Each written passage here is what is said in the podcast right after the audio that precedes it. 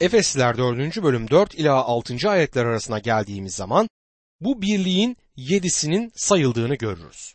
Şöyle yazar. Çağrınızdan doğan tek bir umuda çağrıldığınız gibi beden bir, ruh bir, Rab bir, iman bir, vaftiz bir, her şeyden üstün, her şeyle ve her şeyde olan herkesin tanrısı ve babası birdir der. Şimdi bakalım.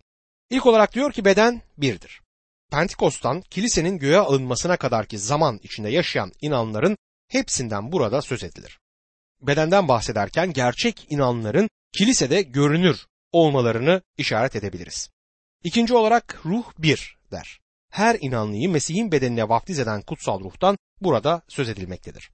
Kutsal ruhun işi inanları Mesih'te birlik içine koymaktır. İnanlıya koruması talimatı verilen buyruk budur. Üçüncü olarak çağrımızdan doğan tek bir ümit yazıyor. Bütün inanların önüne konulan hedeften burada söz edilir.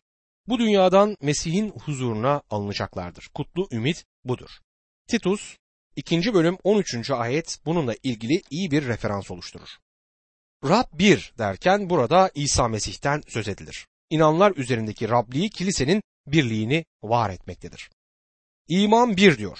Elçilerin doktrini adı verilen gerçeklerden burada söz edilir. Elçilerin işleri 2. bölüm 42. ayette buna işaret etmektedir. Bu inkar edildiğinde bölünmeler oluşur. İnanların birbirlerine bağlanmasını sağlamak için bir esas olmalıdır. Bu esas doğru doktrindir. Altıncı olarak vaftiz bir diyor. Gerçek vaftiz olan kutsal ruhun vaftizinden burada söz edilir. Törensel vaftiz suyla yapılır. Suyla vaftiz kendisi aracılığıyla inanların birlik içine sokulduğu kutsal ruhun gerçek vaftizinin bir simgesidir. Ve son olarak herkesin tanrısı ve babası birdir diyor. Tanrı'nın inanlara babalık edişinden burada söz edilmektedir. Sadece bir tek Tanrı olduğundan o imansız olanların babası değildir. Oğulluk sadece Mesih aracılığıyla gerçekleşir. İnanların birliği imanlı olanlarla olmayanlar arasında kesin bir ayrımı oluşturur. Tanrı yeniden doğuş aracılığıyla kendisinin olan herkesin babasıdır. Elçi Paulus cennette babanın sağında olanla birleşmiş olan Mesih'in bedeninden yani kiliseden söz eder. Kilise yeni bir yaratıktır, bir sırdır. Kilise Mesih'te olduğundan ötürü bütün bunlar doğrudur. Bazı insanlar bu gerçeklere öylesine dalmış olabilirler ki kafaları öylesine cennette meşguldür ki bu dünyada kimseye bir faydaları yoktur. Elçi Paulus bizlere hala bu çok kötü, bu çok günahlı dünyada yaşamak zorunda olduğumuzu göstermeye çalışır. İnanlının yaşama hakkındaki bu konuşmasında Paulus ilk olarak bireylere hitap etmektedir. Bireyin alçak gönüllülük ve yumuşak bir ruhta yaşaması gerektiğini söyler. Sonra tek bir beden, tek bir ruh olan bütün kiliseye açılır. Son olarak bu bölümü Tanrı'nın yakınlığını ve üstünlüğünü resmeden büyük bir doruğa çıkartır. Tanrı her şeyin üzerinde, her şeyle ve her şeydedir. Bu Tanrı'nın üstün olduğu anlamına gelir. Tanrı bütün yarattıklarının üzerindedir. Yarattıklarına bağımlı değildir. Nefes almak için oksijene bağımlı değildir. Diğer yandan hafta sonunda yeterli yiyeceği olması için cumartesi günü alışverişe gitmesi de gerekmez. O üstündür. Sadece üstün olmakla kalmaz, aynı zamanda yakındır. Sadece her şeyin üzerinde olmakla da kalmaz, aynı zamanda her şeyle ve her şeydedir. Bunun anlamı onun sizler ve benim içinde yaşadığımız bu evrende olduğudur. Onu planı ve amacına göre motive eder. Yaşama anlam veren budur. Yaşamı yaşanmaya değer kılan budur. Hayat ara sıra sıkıcı olmaya başlar. Bir monotonluğu vardır hayatın. Radyo programımın yayınları için kayıt yapmayı çok sevdiğim halde bazen bir iki hafta boyunca çalışma odamda oturduğumda monoton hatta sıkıcı olmaya başladığını itiraf edeyim. Ama sonra şu harika düşünceyi düşünürüm. Bunların hepsi Tanrı'nın planı ve amacı. Ondan sonra içimden ham tilahisi ya da Haleluya korosunu söylemek gelir. Ve bunu yaptığımda herkes sesimi duymamak için uzaklara gider ama yüreğimden gelen bir şarkıyla Rabbe ilahi söyleyebilirim. Kutsal kitap yüreğinizden name yükseltin der ve benimki de aynen böyledir. Ağzımdan değil yüreğimden gelir. Bu bölüm bana büyük bir senfoni orkestrasını hatırlatmakta. Bir kente ilk kez bir vaiz olarak gittiğimde bazı dostlar kendileriyle birlikte böyle bir orkestrayı dinlemeye gitmemi istedi. Bana bir iyilikte bulunduklarını düşünüyorlardı ama senfoni konserine gitmektense yapmayı yeğlediğim başka işler vardı. Müzik eğitimim yok ve müzikten anlamam ama o konserde bir mesaj aldım. Erken gitmiştik ve bütün aletleri inceledim. Her kanatta yüzden fazla kişinin gelip her birinin kendi aletine gittiğini gördüm. Arkadaşlarım bana enstrümanlarını akort ettiklerini söyledi. Her biri kendi melodisini çaldı ve hiçbirinden çıkan ses bir melodiye benzemiyordu. Korkunçtu. Sonra yeniden gittiler. Çok geçmeden geri döndüler. Bu sefer beyaz gömlekler giyip papyonlar takmışlardı. Çok şık görünüyorlardı. Her biri kendi enstrümanının başına geçti. Ama kimse bir şey çalmadı. Sonra spotlar sahnenin kenarına, sahneye çıkan orkestra şefinin üzerine yansıdı. Birkaç kez eğildi ve büyük bir alkış koptu. Sonra eline küçük bir sopa aldı ve sırtını seyircilere döndü. O sopayı havaya kaldırdığında salonda çıt çıkmıyordu. Sonra sopasını indirdi ve o büyük orkestradan çıkan müziği duymalıydınız. Hayatımda hiç bu kadar güzel bir müzik duymadım. Tüylerim diken diken olmuştu. O ilk harikulade parçadan sonra biraz sıkıldım. Orkestrayı yeryüzündeki hayatla kıyaslamaya başladım. Dünyada herkes kendi melodisini çalıyor. Herkes ses karmaşasının üzerinde duyulmaya çalışıyor ya da kendi küçük protesto levhasını taşıyor. Herkes diğerleriyle ahenksiz, uyumsuz. Günümüzde dünya pek ümit verici görünmez ve bizler geleceğe biraz kötümser bir biçimde bakıyoruz. Gölün üzerinde yürüyen Simon Petrus gibi büyük tehdit altında dalgaları görürüz. Ama bu günlerden birinde evrenin köşesinden Tanrı'nın sağından orkestra şefi gelecektir. Adı kralların kralı ve Rablerin Rabbidir. O sopayı, o asayı çivilerle delinmiş elleriyle kaldıracaktır. Bunu yaptığında bütün dünya uyum içerisine girecektir. O yakındır ve üstündür. Her şeyin üzerinde, her şeyde ve hepinizin içindedir. Bu yüzden pes etmeyin. Orkestra şefi gelmektedir. Hepimizi uyum içine sokacaktır. Kilisenin bu dünyada yeni bir yaratık olarak yaşaması gerekir. Bir sergi olacaktır. Kilisenin dışa dönük olması, bir tanık olması, yaşam göstergelerini sergilemesi gerekir. Kilisenin çekingenlikleri olduğunu görüyoruz ve bunlar da önemlidir. Küçük bir çocuk çekingen değildir. Bir defasında kilise üyesi bir aileyi ziyarete gittiğim zaman düşünürüm. Ne kadar dindar olduklarıyla beni etkilemeye çalışıyorlardı. Sofraya oturduğumuzda şükran duasını benim etmemi istediler. Üç yaşındaki çocuklarım ama ailesinde bizimle birlikte masada oturuyordu. Duayı bitirdiğimde çocuk annesine dönüp o adam ne yaptı diye sordu. Belli ki yemekleri için sık sık Tanrı'ya teşekkür etmiyorlardı. Küçük çocuk söylediklerinde çekingenlikten tamamıyla uzaktaydı. Bir çocuk çekingen olmayabilir ama kilisenin kendisini her zaman bir bebek olarak görmemesi gerekmektedir. Büyüyüp bazı çekingenlikler geliştirmelidir. Bazı şeyler vardır ki bunları bir çocuk söyleyebilir ama bir yetişkin söylememelidir. Kilisenin bebek olarak kalmaması, olgunlaşması gerekir ve Tanrı her çocuğa büyümesi için lütfundan vermiştir. Efesler 4. bölüm 7. ayet ama lütuf her birimize Mesih'in armağanı ölçüsünde bağışlandı der. Romalılar 12. bölümde ve yine 1. Korintiler 12, 13 ve 14. bölümlerde gördüğümüz gibi Tanrı inanlılara armağanlar vermiştir. İnanların ruhun birliğini korumaya gayret etmeleri gerektiği halde bu her birinin bir diğerinin karbon kopyası olduğu anlamına gelmez. Her inanlıya, inanlar topluluğunda belirli bir şekilde işlev görmesi için bir armağan verilmiştir. Elçi Paulus 1. Korintiler 12. bölüm 7. ayette herkesin ortak yararı için herkese ruhu belli eden bir yetenek veriliyor demiştir. Bunun anlamı bir armağanın inanlar topluluğuna bina etmek amacıyla inanlı aracılığıyla verilmesidir. İnanlar topluluğunun tümünün yararı içindir bu. Hiçbir armağan size sizi ruhsal bakımdan geliştirmek için verilmemiştir. Size bir armağan verilmesinin nedeni kiliseye yararınızın dokunması ve kiliseye bereket olmanız içindir. Aynı zamanda inanlılar topluluğunda işlev gösterebilmeliyiz. Birçok kişi bana bizler kilisede dillerle konuşmuyoruz. Bizler bunu özel dua zamanında yapıyoruz der. Tanrı sözüne dayanarak kendilerine bunun yanlış olduğunu söyleyebilirim. Armağanlar kilisenin yararlanması için verilmiştir. Hiçbir armağan bencilce kişisel yarar için kullanılmamalıdır. Hatta o şekilde kullanılıyorsa bir armağan değildir. Bir armağan bedenin her üyesine onu bedendeki konumuna uygun bir amaca göre işlev yapması için verilmiştir. Diyelim ki gözlerim bana uykulu olduklarını ve benimle birlikte kalkmayacaklarını söyler. Diyelim ki bacaklarım beni aşağı kattaki çalışma odama taşımayacaklarını söylediler. Hem gözlerime hem de bacaklarıma ihtiyacım var ve beynimin de işbirliği yapmasını ümit ederim. Aslında her üyenin yapması gereken işi yaparak bedenin bütün üyelerinin birlikte çalışması gerekir. Her inanlıya inanlılar topluluğunda özel bir biçimde işlev görmesi için bir armağan verilmiştir. Bunu yaptığında beden çalışır. Ruhun birliğini burada bulmaktayız. Armağanla birlikte her birimize o armağanı Tanrı'nın ruhunun gücü ve dolluğunda kullanma lütfu da verilir. Her inanlı kendi armağanında işlev gördüğünde insan bedenindeki her üyenin kendi işini gördüğünde olduğu gibi ortaya bir uyum çıkacaktır. Ancak bedenin bir üyesi zarar gördüğünde bedenin tümü de zarar görür. Dostum bunun anlamını eğer armağanınızı bedende kullanmazsanız bunun hepimizin uyumunu bozacağıdır. Efesliler 4. bölüm 8. ayet bunun için kutsal yazı şöyle der.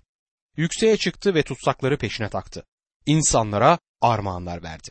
Bunun 68. mezmur 18. ayetten bir aktarma olduğunu fark ettiniz mi bilmiyorum.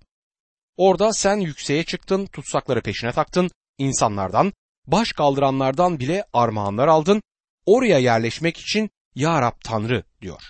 Birisi burada bir zıtlık olduğuna dikkat çekecektir. Efesliler insanlara armağanlar verdi. Mezmur insanlardan armağanlar aldı der. Bu ayet eski antlaşmadan yanlış mı aktarılmıştır? Lütfen bir yazarın kendi yazılarını değiştirmeye hakkı olduğunu ama başka kimsenin bunu yapmaya hakkı olmadığını hatırlayın. Bir makalede yazdıklarım yanlış aktarılmıştı ve yayıncının yazdıklarımın yanlış aktarılmasından ötürü benden özür dilemesi gerekti. Ben eğer bunu yapmak istersem ve amaçlarıma uyuyorsa kendi yazılarımı farklı bir şekilde aktarma hakkına sahip olurum. Önümüzdeki ayette kutsal ruh sözcükleri değiştirir ve bunu yapmasının bir amacı vardır. Mezmurlar kitabında bizlere Rab İsa'nın insanlar için armağanlar aldığı söylenir. Bütün armağanlar hazırdır. Sonra yeryüzüne geldi. Burada bulunup babanın yanına döndüğünden ötürü armağanları insanlara dağıtmaktadır. Onları bize kutsal ruh aracılığıyla verir. Aslında bu parça kutsal kitabın ne kadar doğru olduğunu bizlere yeniden göstermektedir. Yükseğe çıktı sözü Mesih'in göğe alınmasından söz eder. O sırada iki şey yapmıştır. Birincisi tutsakları peşine takmasıdır. Bence bu öldükleri zaman cennete giden eski antlaşma kutsallarından söz eder. Mesih göğe alındığında bunları kendisiyle birlikte Tanrı'nın huzuruna çıkarttı.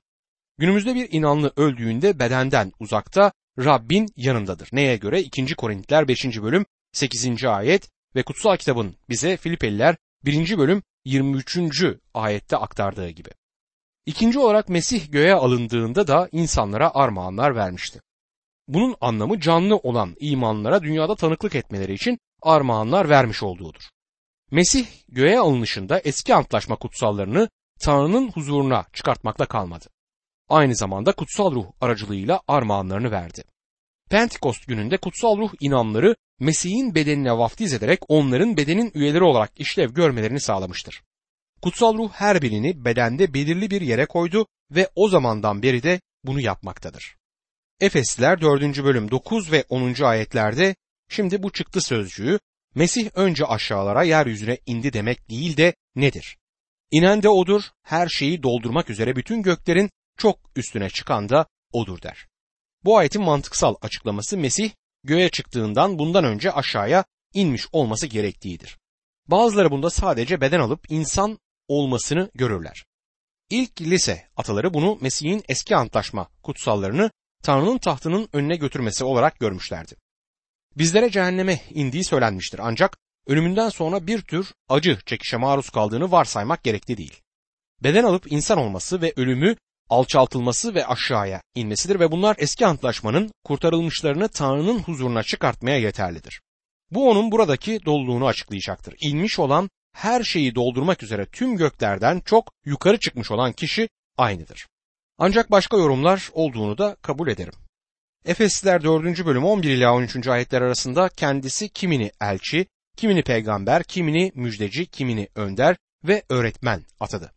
Öyle ki kutsallar hizmet görevini yapmak ve Mesih'in bedenini geliştirmek üzere donatılsın. Sonunda hepimiz imanda ve Tanrı oğlunu tanımada birliğe, yetkinliğe, Mesih doluluğundaki olgunluk düzeyine erişeceğiz der. Armağanlar verdiği de doğru olduğu halde bu ayet insanlara verdiği armağanlardan söz etmez. Elçi Paulus burada Mesih'in kendilerine bazı armağanlar verilmiş olan bazı kişileri alıp onları kiliseye verdiğidir. Şimdi bu insanların kiliseye verilme nedenine dikkat edin. Dikkat edelim. Kutsalların yetkinleşmesi, hizmet görevini yapmak ve Mesih'in bedenini geliştirmek için.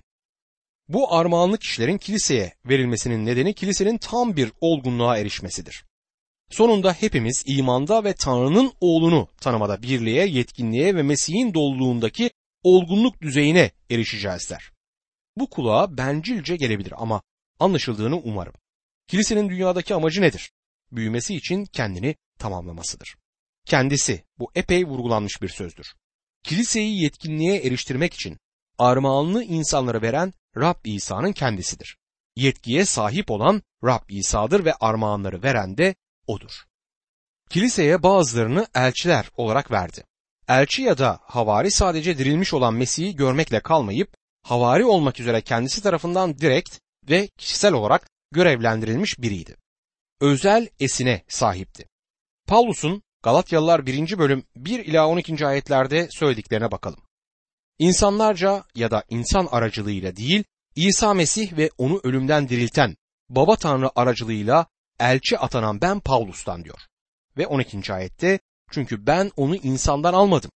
Kimseden de öğrenmedim. Bunu bana İsa Mesih vahiy yoluyla açıkladı diyebilmesinin nedeni işte budur. Bu görev kendi doğasından ötürü kiliseden çoktan yok olmuştur. Bazılarını peygamber olarak vermiştir. Diğer mektuplarda olduğu gibi burada da bu yeni antlaşma peygamberlerinden söz eder. Bir anlamda bu vaizler demektir. Bence havariler gibi iman doktrinleri konusunda kendilerine özel anlayış verilmiş olan kişilerdir. Örneğin Efesliler 3. bölüm 5. ayette bu peygamberlerden bahseder. Bazılarını peygamberler olarak atadı diyor. Başka mektuplarda olduğu gibi burada da bu yeni antlaşma peygamberlerinden söz edilir. Bu kişiler kutsal ruhun direkt etkisi ve esini altındaydılar. Bu da onları öğretmenlerden ayırmaktadır. 1. Korintiler 12. bölüm 10. ayet bu ayrımın nasıl olduğunu bize anlatır. Günümüzde bu anlamda elçi ya da peygamber yoktur. Kendileri uzun süre önce yeryüzünden ayrılmışlardır ama hala onun kilisesinin üyeleridir. Onun kilisesi sadece yeryüzünde varlığını sürdürmekte kalmaz, kilisenin bir kısmı kendisiyle birlikte cennettedir. Tanrı'nın huzurunda olan kişilerin bir kısmını bu kişiler oluşturur. Başka bir anlamda ise hala aramızdadırlar. Şu anda Efeslere mektubu etüt ediyoruz. Onu kim yazmıştır? Elçi Paulus yazdı ve kendisi şu anda Mesih ile birlikte cennette olduğu halde hala bizimle birliktedir. Bedenden uzakta Mesih ile birliktedir. Buna karşın hala kilisenin bir üyesidir ve hala bizler için elçidir. Bazıları müjdeciler diyor. Müjdeciler seyahat eden hizmetkarlardı. Paulus bir müjdeciydi. Onlar bugün anladığımız anlamda müjdeci değildiler. Bir kampanya yapmak için bir komite ya da organizasyonları yoktu. Yeni bir yere gidip oraya kendi önlerinden gitmiş olan Tanrı'nın ruhuyla birlikte işlerini bu kişiler gerçekleştiriyordu. Bazılarında vaizler olarak verdi diyor. Bu adamlar sürünün çobanlarıydı. Bazılarını öğretmenler olarak verdi. Bu kişiler sürüye öğretecek olan kişilerdi. Bu Romalılar 12. bölüm 7. ayette, 1. Korintiler 12. bölüm 28. ayette ve 1. Timoteus 3. bölüm 2. ayette sözü edilen armağandır. Tanrı bütün bu adamları kiliseye, kilise hiçbir çekingenlik olmadan tam bir olgunluğa erişsin diye vermişti. Kilisenin dünyanın önünde kendisini çılgın bir hale getirmemesi gerekir. Dünyanın önünde cahil gözükmemesi gerekmektedir. Bütün bu adamların kiliseyi hazırlamaları gerekir. Öyle ki inanlar Mesih'in bedenine hizmet ve onu geliştirme işini yapabilsinler. Bir kilisenin vaizine hizmetkar diyoruz ama inanlıysanız siz de onun kadar hizmetkarsınızdır. Bir hizmetkar olmak için atanmanız gerekmez. Vaizin özel bir armağanı vardır. Bu Tanrı sözünü öğretme armağanıdır ki böylece kilise üyeleri yönetimi altındaki kişiler hizmet işini yapabilsinler. Dışarı çıkıp ziyaret ve tanıklık işini yapacak olanlar onlardır. Korkarım günümüzde kilise bunun tam tersini gerçekleştirir. Doktor Schaeffer müjdecilik işine ilk başladığında kendi müziğini yönetiyordu ve vaazları da kendisi veriyordu. Bir gece bir bayan yanına gelip, doktor çok fazla şey yapıyorsunuz. Hem müziği yönetip hem de vaazı vermemelisiniz. Neden vaazı vermesi için başka birini bulmuyorsunuz demişti. Aslında kendisi müzisyendi ama öncelikle büyük bir öğretmendi. öğretmek onun büyük armağanıydı ve insanları Tanrı'nın hizmeti için donatmakta bu armağanını kullanıyordu. Burada bir şey söylemek isterim. Kilisede herhangi birinin bütün armağanlara sahip olduğuna inanmıyorum. Bu yüzden vaizinizden ya da önderinizden her şeyi yapmasını beklemeyin. Onun birçok armağanı olduğu görüşünü de benimsemeyin. Onun işi kilise üyelerini hizmet işi için bina etmek olmalıdır. Şimdi küçük bir kilisenin panosundan aldığım kısa bir makaleyi sizlerle paylaşmak istiyorum. Şöyle yazıyor, yüzyıllardır müjdecilik konusundaki sorumluluk öncelikle din adamlarının üzerindeydi. Din adamı olmayanlar ne müjdeci etkinliklere çağrılıyorlardı ne de bunun kendi sorumlulukları olduğuna inanıyorlardı. Kilisenin en önemli, belki de geçtiğimiz yüzyıllar içindeki en önemli gelişmesi, din adamı olmayanların etkinliklerinin yeniden yürürlüğe girmesi ve din adamı olmayanların da en az vaiz kadar önemli bir hizmete çağrılmış olduklarının kabul edilmesidir. Günümüzde din adamı olmayan kişilerin daha çok ilgili ve katılımcı olmaları beni çok sevindiriyor. Günümüzde birçok genç insan, genç Hristiyanlar tanıklık işine katılmaktadır. Şimdi öğretiye ihtiyaçları var. Bence beni dinlemelerinin tek nedeni onlara öğretebileceğimi düşünmeleridir. İnanların hizmet işini yapabilmeleri için öğretiye ihtiyaç vardır. Bazen insanlar başka birinin benim malzemelerimi kullandığını duyunca kızarlar. Bir bayan beni aradı. Orada bir vaiz beni taklit ederek iyi bir iş görüyormuş. Ruth hakkında yazdığım kitaptan öğreti veriyor ve hatta benim verdiğim örnekleri bile kullanıyormuş. Kadın bu korkunç bir şey. Onu durdurmanız gerekir dedi. Ona adamın iyi bir iş yapıp yapmadığını sordum. O da yaptığını söyledi. Bunun üzerine hamdolsun. Her zaman başka birisinin çıkıp bu işi benden daha iyi yapabileceğini düşünmüşümdür dedim. Başkalarını hizmet işine hazırlamak benim işimdir. Bu adam benim malzemelerimi kullanıyor ve bunu yapmakta da özgürdür.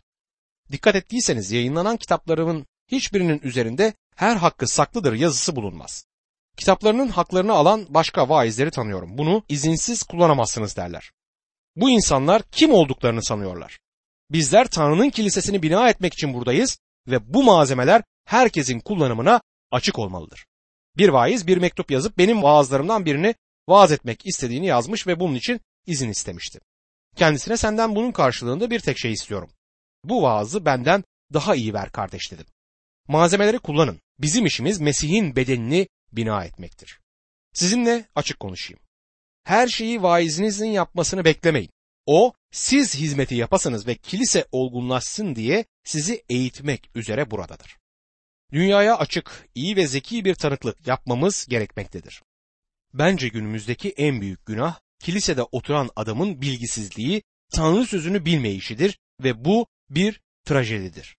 Pilotun uçuş hakkında kilisedeki sıradan birinin Hristiyanlık ve Tanrı sözü hakkında bilgisi olduğu kadar bilgili olduğu bir uçağa binmeyi istemezdi. Bu durumda uçak gideceği yere gidemezdi. Bence pek fazla yükselmeden düşerdi. Günümüzde kilisenin durumu budur ve inanların hizmet işini yapabilmeleri için Tanrı sözünde eğitilmeleri gereklidir.